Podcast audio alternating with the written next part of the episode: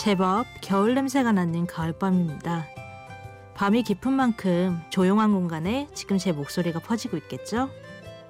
제가 사는 지구 반대편 시애틀에서는 지금쯤 모두들 분주하게 모닝커피 한 잔으로 하루를 시작하고 있겠네요.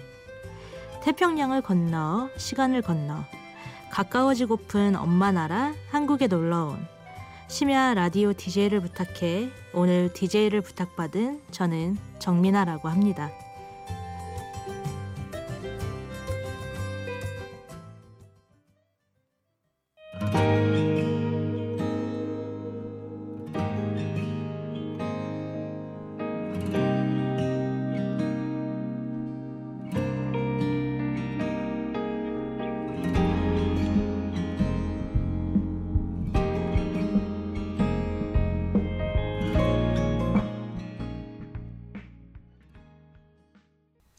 네, 오프닝 곡으로 어, 최시연의 너뿐이야 들려드렸어요. 정식으로 인사할게요. 안녕하세요. 저는 정민아라고 하고요. 레인이라고 불리기도 한답니다. 시애틀에서 인디 영화를 만드는 시나리오 작가이자 감독입니다. 13살 때 가족들과 미국으로 이민을 해서 쭉 미국에서 자란 소위 1.5세 한국인이기도 하고요. 그래서 한국이라는 나라가 때론 낯설고 어색하기도 하지만 꼭 친해지고 싶은, 어, 늘 가까워지고 싶은 그런 곳이에요. 오늘은 저의 미국 생활, 그 다이나믹했던 이야기들과 그 모든 것들이 지금의 저를 어떻게, 어떤 마음을 가진 영화인으로 성장하게 했는지 제 인생 속 OST 곡들을 통해 이야기해 보려고 합니다. 그럼 노래 듣고 올게요. 어, 몰텐 할켓의 Can't Take My Eyes Off You.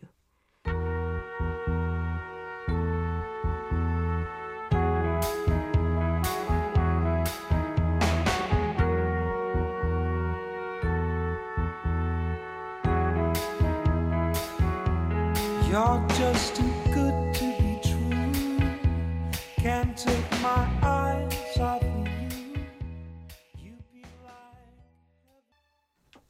네, 몰텐 할켓의 Can't Take My Eyes Off You 듣고 오셨습니다.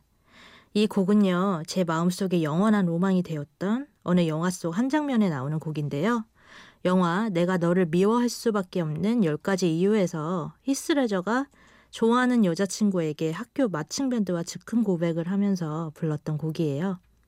항상 좋아하는 곡을 고르라고 하거나 뭐 외국인 친구들과 파티를 가게 되면 꼭 부르는 어, 저의 애창곡이기도 합니다. 뭔가 저의 인생 속 OST라 하면 빠질 수 없는 곡이에요. 어, 또 마침 영화의 배경이 제가 지금 살고 있는 시애틀이더라고요.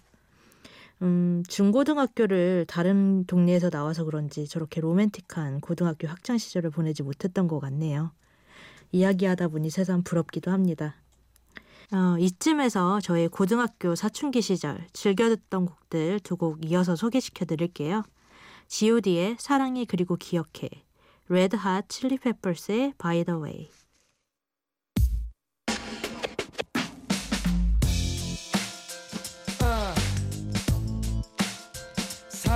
사람을 보내야만 했던 모든 사람들에게 받습니다.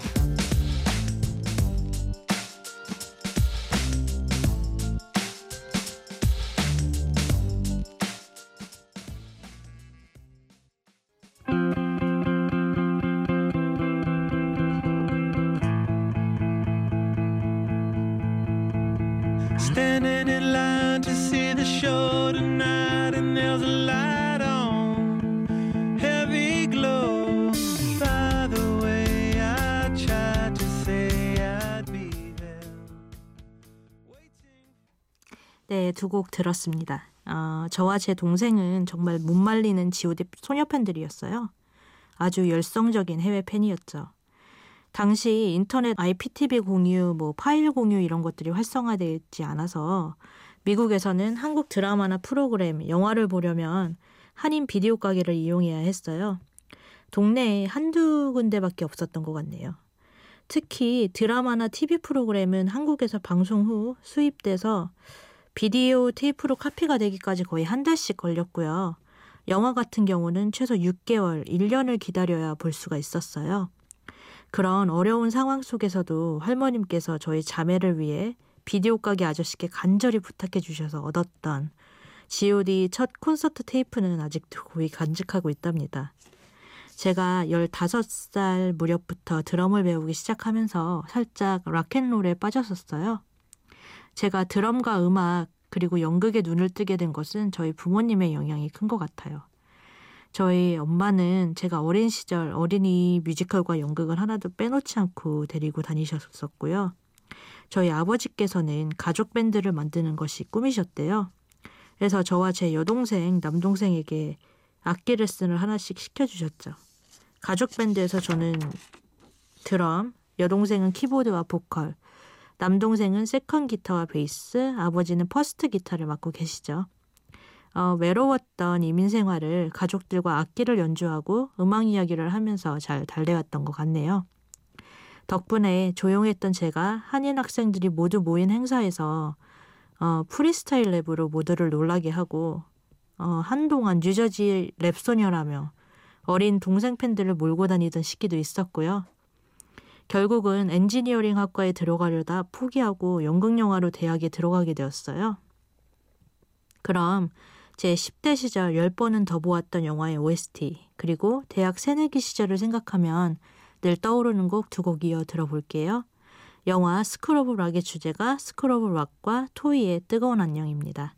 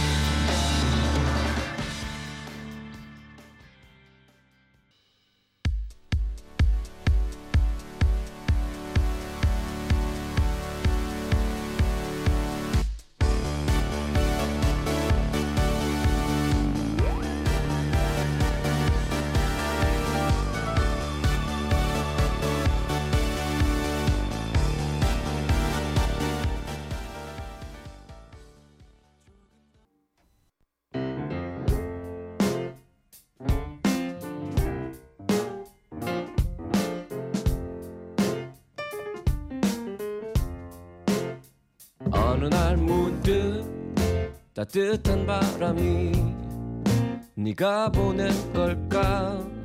네 냄새가 나 참 향기롭다. 참 오랜만이다. 보고 싶다. DJ를 부탁해 여러분은 지금 미나 감독, 레인과 함께 심야 라디오 DJ를 부탁해를 듣고 계십니다. 저는 대학교를 시작하면서 많이 방황했던 것 같아요. 한인 1.5세로서의 정체성 문제도 있었던 것 같고요. 다른 한인 친구들이 잘 하지 않는 길에 들어선 제가 걱정이 되기도 했고요. 대학 첫 학기 때는 무작정 무대 연기를 공부했었는데, 어, 어린 시절부터 연기 활동을 해온 외국인 친구들에 비해서 제가 표현할 수 있는 것들이 많지 않은 것 같더라고요. 그래서 교수님께 난 미국에서 배우가 되기에 많은 핸디캡이 있는 것 같으니 어, 그들을 아우르는 연출가가 되겠다고 이야기했었어요. 그렇게 뉴욕 오프 브로드웨이 뮤지컬 콘서트 코디네이터의 일을 하다가 가족들이 미국 동부 뉴저지에서 이곳 반대편 시애틀로 이사를 하게 되었어요. 처음엔 하고 있던 일을 접고 이사를 하는 것이 서운하기도 하고 막막했죠. 특히 땅덩어리가 큰 나라인 만큼 동쪽에서 서쪽으로 이사를 하니 마침 이민을 새로 한 것 같은 기분이더라고요. 거기다 할아버지 할머니까지 대가족이 차 두 대에 거의 10일을 운전해서 대륙 횡단을 했으니 생각만 해도 참 힘드네요. 그렇게 1년 반 정도 평범한 생활을 하다가 영화를 본격적으로 배워보고 싶은 열정이 생겼어요. 시애틀 필름 학교에 들어가서 영화인의 길을 걷기 시작했죠. 처음엔 너무 힘들더라고요. 당시 영화 지망생들이 주로 젊은 백인 남성들 뿐이었거든요. 그래서 항상 클래스를 가도 세트장을 가도 동양인 여성이다 보니 어시스트조차 못하고 혼자 구석에 앉아서 구경만 하다 돌아오는 일, 들이 다반사였어요. 하지만 왠지 포기하거나 놓고 싶다는 생각은 들지 않더라고요. 오히려 이 길이 나의 길이다라는 생각이 확고해졌어요. 알게 모르게 저에게 큰 영향력을 주었던 작품이 있는데요. 바로 이준익 감독님의 왕의 남자라는 작품이에요. 이쯤에서 왕의 남자 OST 이병우의 돌아오는 길 에필로그 한번 들어볼까요?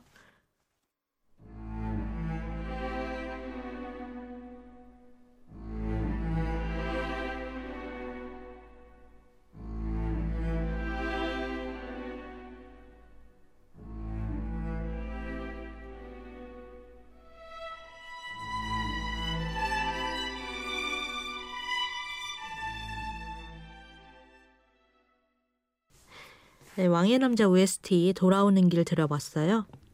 결국 필름 프로그램을 통해 몇 년 만에 저의 이야기를 이해해주고 함께 작업할 동료들을 만나게 되었고요. 국제 다큐 대회 참여작으로 감독 데뷔를 하게 되었죠. 어, 데뷔를 하고 기억에 남는 작업들이 참 많아요.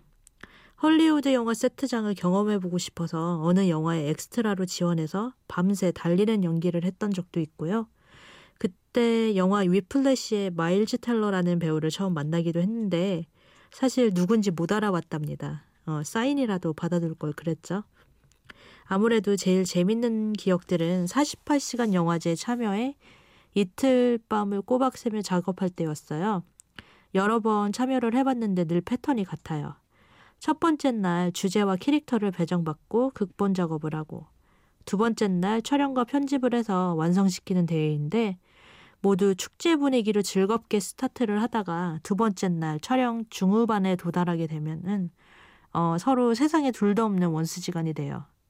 그러다가도 완성된 영화가 극장에서 상영되는 순간 다시 어, 축제 분위기로 돌아갑니다. 이렇게 하나의 작품을 위해서 많은 사람들이 같은 마음을 쏟는다는 건 정말 매력 있는 작업이라고 생각해요.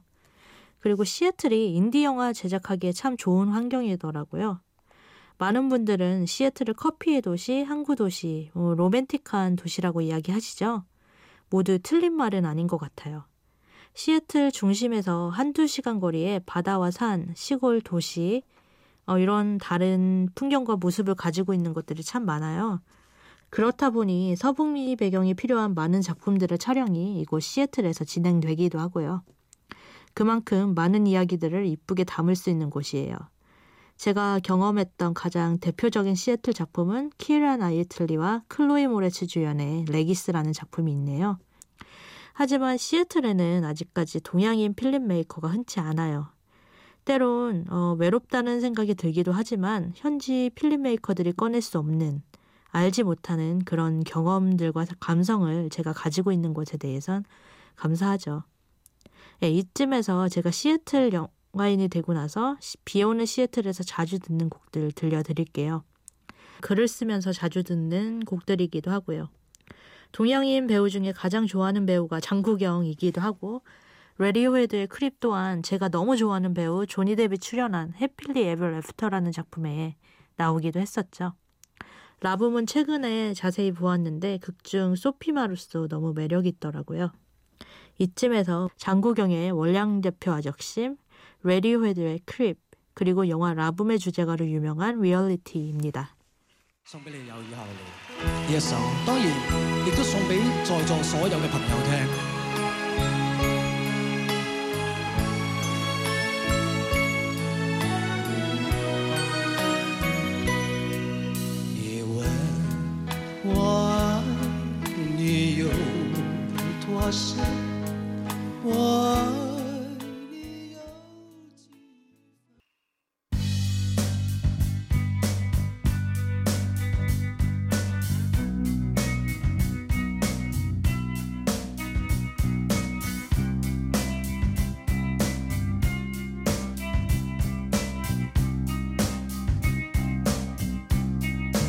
when you were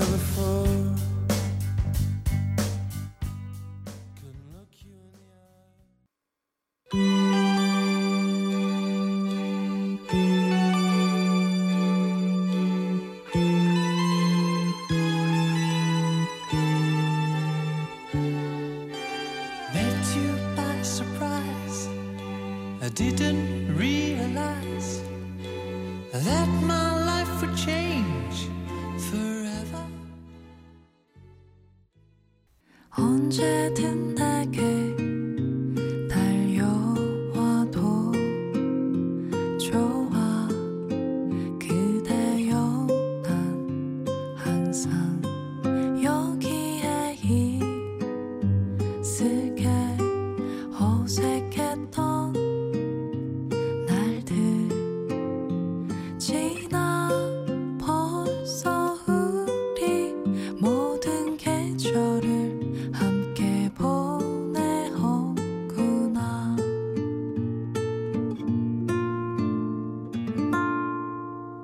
DJ를 부탁해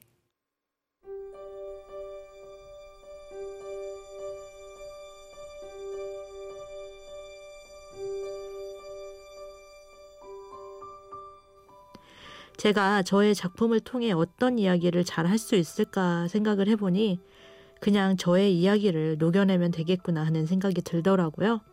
한인 1.5세 극소수 동양인 여성 필름메이커의 그 진솔한 마음으로요. 진심은 늘, 늘 통한다고 생각하거든요. 더불어 사람과 사람 사이 그리고 우리들 인생 속 모든 일에 우연은 없다라는 이야기를 하고 싶어요. 내년엔 보스턴의 영화 평론을 공부하러 갈 계획을 하고 있는데 그 전에 정말 순수한 저 그리고 외국 생활을 하면서 많은 일들을 겪고 있는 우리 한인들의 이야기를 담은 웹드라마 프로젝트를 준비하고 있어요. 아마 당분간 시애틀에서의 마지막 작품이 되겠죠? 미국에서 1.5세로 자라며 여성 필름메이커가 되는 가정 속에 있었던 모든 일들이 곧 많은 분들이 공감하실 수 있는 이야기들로 태어나겠죠. 그래서 저는 매일매일이 저와 제 주위에서 일어나는 모든 일들이 항상 기대가 됩니다. 지금 저와 여러분들의 이 짧은 만남 또한 나중에 어떤 이야기들로 기억이 되고 어떠한 걸음이 될까 기대가 되네요. 짧았던 우리 한 시간의 만남이 그래서 아쉽지 않습니다. 마지막 곡으로 제가 고른 곡은요. 들국화의 걱정 말아요 그대입니다. 지금까지 시애틀 인디 감독 정민아였습니다. 함께 해주셔서 고마웠습니다.